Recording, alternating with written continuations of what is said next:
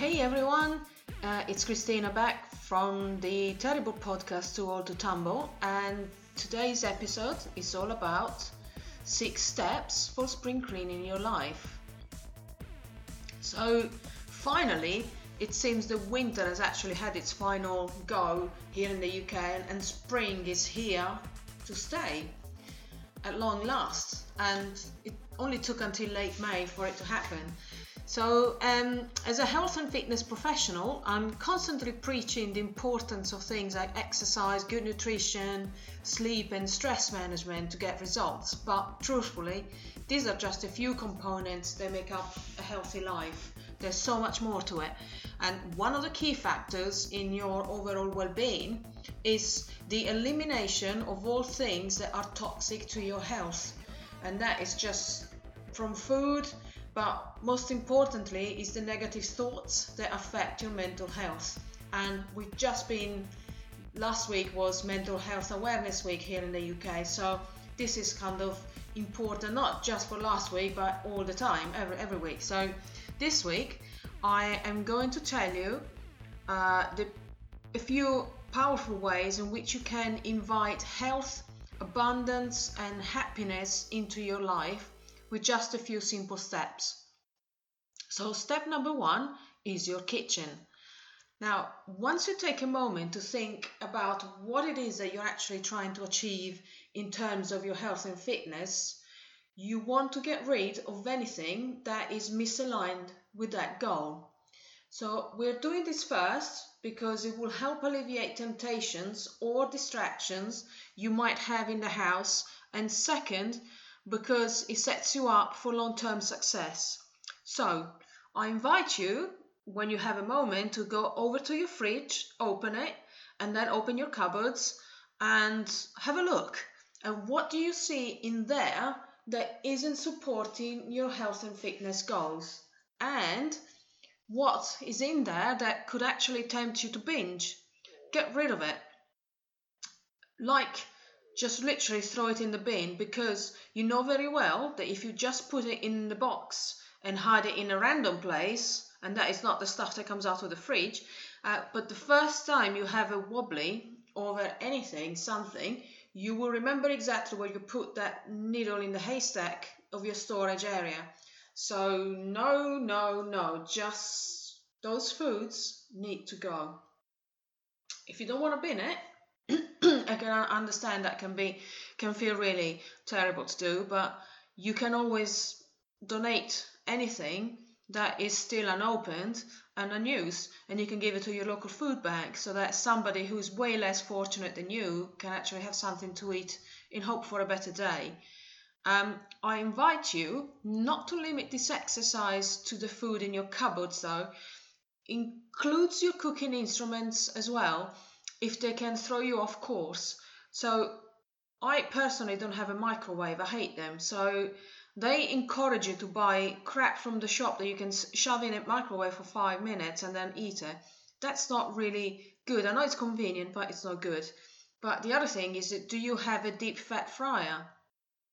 You know, that's again, it's it's quick and easy to, to turn it on and just chuck things in the in the fryer, uh, and it won't take that long to cook and it's certainly the easiest way of doing it but is that really what you want? So it might be time to move that one to the broom cupboard in the most awkward place you can so so that it's not easy to get to and forget about it. So do you have a wok? Great. Let's make that one the easiest item to reach in your cupboard so it will always be easy for you to knock up a quick stir fry much healthier than a portion of chips. Step number two is your wardrobe. And I really don't know why we hold on to clothes and accessories for decades. Maybe they have sentimental value, or maybe we think that we are going to wear them again someday. And I tell you, I have, I still have a pair of jeans in my wardrobe that I bought when I was 14. So they are like what, 37 years old. I never wear them. I never fit in them ever again because because I want. And but they're still there and they're gonna have to go at some point. They're literally ripped everywhere, kept together with patches, but they have sentimental value. I really need to become detached from that, and I'm sure you, if you look, you probably have something similar as well.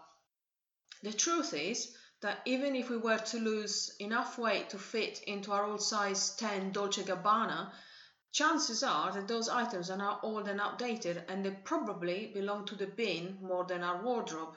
As much as it pains me to think how much I spent to buy my size 10 Dolce Gabbanas, but really, realistically, unless these these clothes are a sort of a classic cut that always goes regardless of what the trends for the year are, they they're not worth keeping.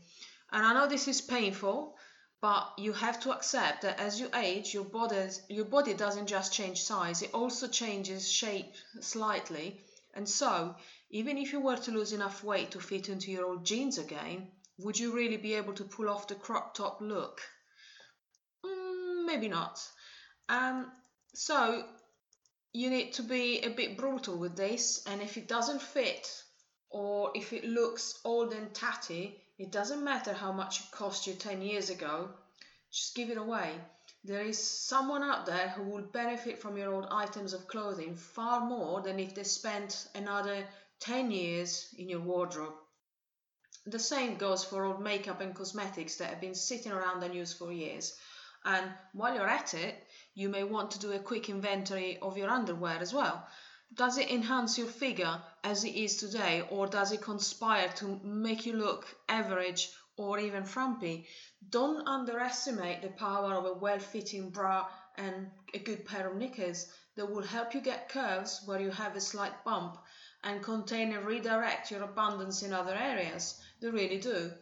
So these are just simple changes that nevertheless will help you keep the morale high as you go through your health and fitness journey. And trust me, paying attention to a simple detail like, like your underwear can make you feel a lot more empowered than just focusing on your health and fitness. It's a 360 degree kind of thing. The thing is, when you're holding on to old things, it feels really heavy in your life, they take up space and prevent you from experiencing lightness. It can be unnerving, but it really pays off to be ruthless when deciding what to keep and what to get rid of. Step number three is your digital space. This is a so tedious, it's such tedious work, but again, it will pay off dividends in the long run. Take a look at your inbox. How many emails from two or three years ago have you kept in your inbox? And how often do you go back to read them?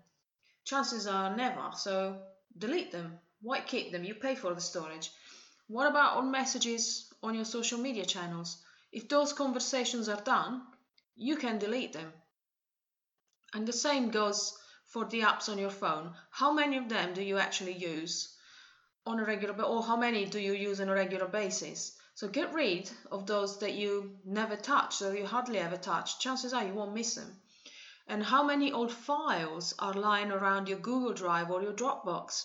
And how many duplicates do you have of the same photo? Really start fresh. Storing things in the cloud costs money, so if you haven't accessed those files in some time, chances are you never will. So delete them. You won't miss them and your laptop will thank you for it. Certainly if you have an SSD drive like I do that keeps reminding me that it's 75% full. So finally, stop engaging with any form of media from the news to online articles that are inherently negative or pushing any time of fear.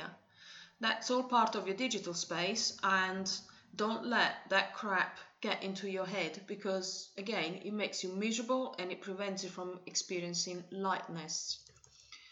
Step number four is your relationships, and this can be very, very tricky. We all have people in our lives who don't make us feel joyful those people who bring such negative energy to our lives, or even people that we just compare ourselves to that unintentionally make us feel less than. And often they are people very close to us. Let's talk about those who are more like acquaintances first, but the same concept applies to those that are closest to us. Who are those negative people in your social media feeds? Unfollow them. Who do you follow that you compare yourself to and end up feeling worse about yourself every time you see them in the newsfeed. Unfollow them. They won't know it. They won't even know that you've done that, but I promise you that spending time on social media will be a much happier experience when you do this. And you often see people announcing that they're cleaning their friends list, and if you see this message, you are one of the blessed ones. Them fuck off, just unfollow them. The next step is to do this with people whom you spend time with. Now, willingly or because of circumstances in real life. So I'm sure we've all come across those people who never have anything kind to say about anyone and who always point the conversation to some version of them being better than you, and you being the village idiot or the equivalent of that. And how do you feel after you have engaged with them? Not great, I bet. I know it's difficult, but really, for your own sake, you need to find ways of distancing yourself from them. Your happiness and self esteem will soar instantly and it's going to be like magic. I promise you this. Um, and when there's the gossips, why not committing to seize any type of gossip that you participate you participate in, if if you do, and, and do so immediately. Just make a promise to yourself that you will not engage in gossip from now on. Gossip is one of the most toxic behavior that many humans are actually prone toward. So commit today, right now, that you are no longer or will not be the kind of person that gossips. If you wouldn't say it to somebody else, somebody's face, don't say it at all. Don't talk behind the backs. It's difficult because we all do it naturally, but with a little bit of effort, you will notice the difference.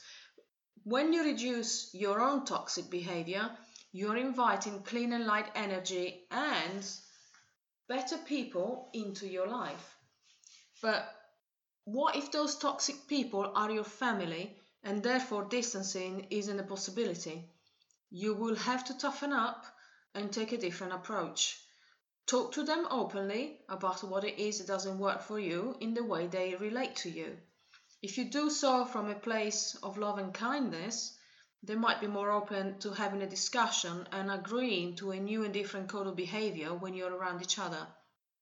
This way, you won't feel drained every time you interact with them but will experience joy instead. And again, it's all for your own good. Now, step number five your body. Now, the human body is a miraculous machine.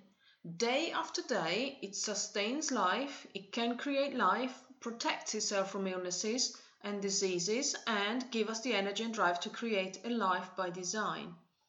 And we, instead of treating it kindly, often go to great lengths to sabotage in subtle and not so subtle ways. So, step number one was all about the kitchen, and that's when we discussed what to do in terms of getting rid of foods that don't serve your health and fitness goals. Now, we're going to look at what you can add to your diet that will help you experience more lightness and well being. The thing is, when you work long hours for long periods of time, you're inadvertently placing your body under a lot of stress. I know sometimes it can it cannot be avoided, but just by becoming aware of it, you can take corrective action when needed. So this being under stress over long periods of time tends to weaken your immune system, leaving you open to the attack of the many seasonal viruses. As the immune system is intrinsically linked to the health of your gut, I like to start there when addressing the nutritional habits of my clients. And for those who need it, my number one recommendation for this is use probi- using probiotics. Now, probiotics will help you keep your digestive tract in tip top condition as you go about your health and fitness journey. When the digestive system is overworked, you won't be able to extract the nutrients from the food and drinks efficiently. This could result in varying degrees of malnutrition and a metabolism that is out of balance. Our intestines are populated by both good and bad bacteria. According to medical wisdom, the ideal ratio between good and bad bacteria is 9 to 1. However, most of us fall short of this. And why is that? It's because the foods that we eat have a significant impact on the bacteria population in our intestine, for good or bad.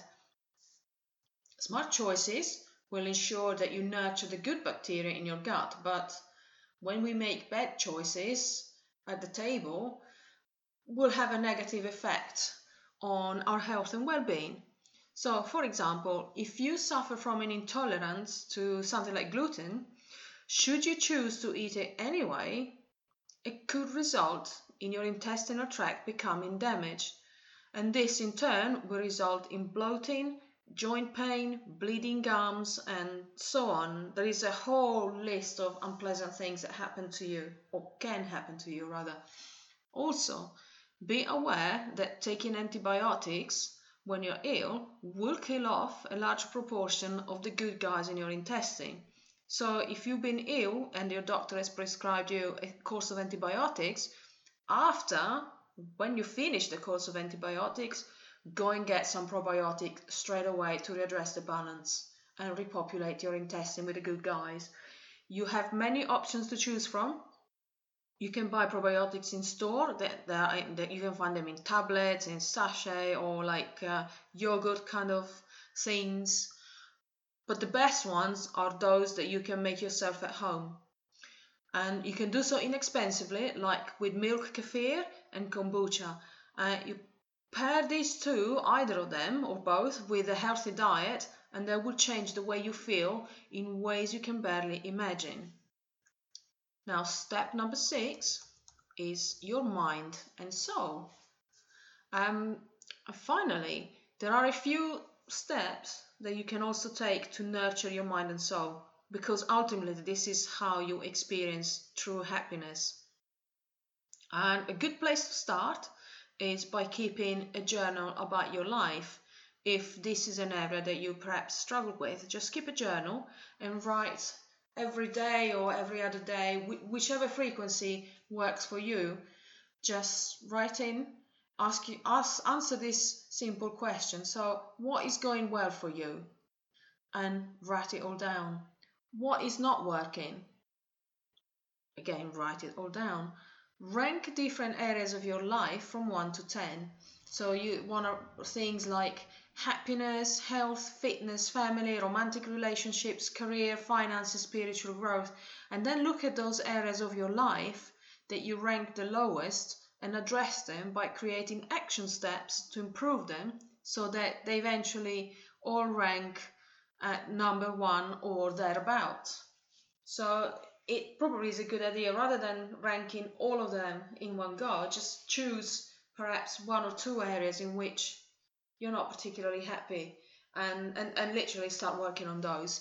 Now, also ask yourself how are you spending your time? Are you doing things that support your health and fitness goals, or are you just wasting time? I don't know, watching too much TV perhaps, again, indulging in gossips. Um, wandering aimlessly through life, just ask yourself how are you spending your time and take action. Are you constantly, relentlessly moving towards your goals? And that to do that, you don't have to take big steps every day. As long as you take a step every single day, even if it's tiny, but it's relentless, it's constant. Consistency is the only thing that will help you achieve your goals? And if not, what is one thing that you can commit to changing today that will correct this? Just think of it one thing. So use your journal to get all these thoughts out of your head and onto paper because that way they have a physical form and then you can start working on them. So maybe some of the things that come up for you, you need to swap watching TV with reading a book so you can learn something. Or maybe it's the opposite. Maybe you've done too much learning, you're suffering from information paralysis. And the best thing for you to do would be to swap reading more books or watching more webinars with watching TV. So you can park your brain cells, let your brain process all the information you just acquired, the new information you, all the new things you learned, and then you can start learning again. Or perhaps You can listen to a podcast instead of music when you drive if you need to catch up on your learning or if you want to catch up with, with that kind of thing. So it's all about identifying areas of desired personal growth and what habits can you commit to incorporating daily or multiple times per week into your life. There are no right or wrong answers when it comes to cleansing your mind and soul because there is no such thing. More than anything, it's all about realigning your energy, efforts, habits, and where you're spending your time to places that are in better service to the life and happiness that you want to create. And now it's over to you. Let me know how you get on and pop in to the Facebook group. There will be a link in the description for this episode. And you can always send me a message. You know where to find me on social media. I am at Too Old to Tumble on most social media channels. But if you have any ideas or any comments, if I missed something out, pop into the Facebook group. You can find it again, Too Old to Tumble Facebook group, and let me know. Ask me questions, and let's get the conversation going. And this is all from me for today, and I'll speak to you again very soon.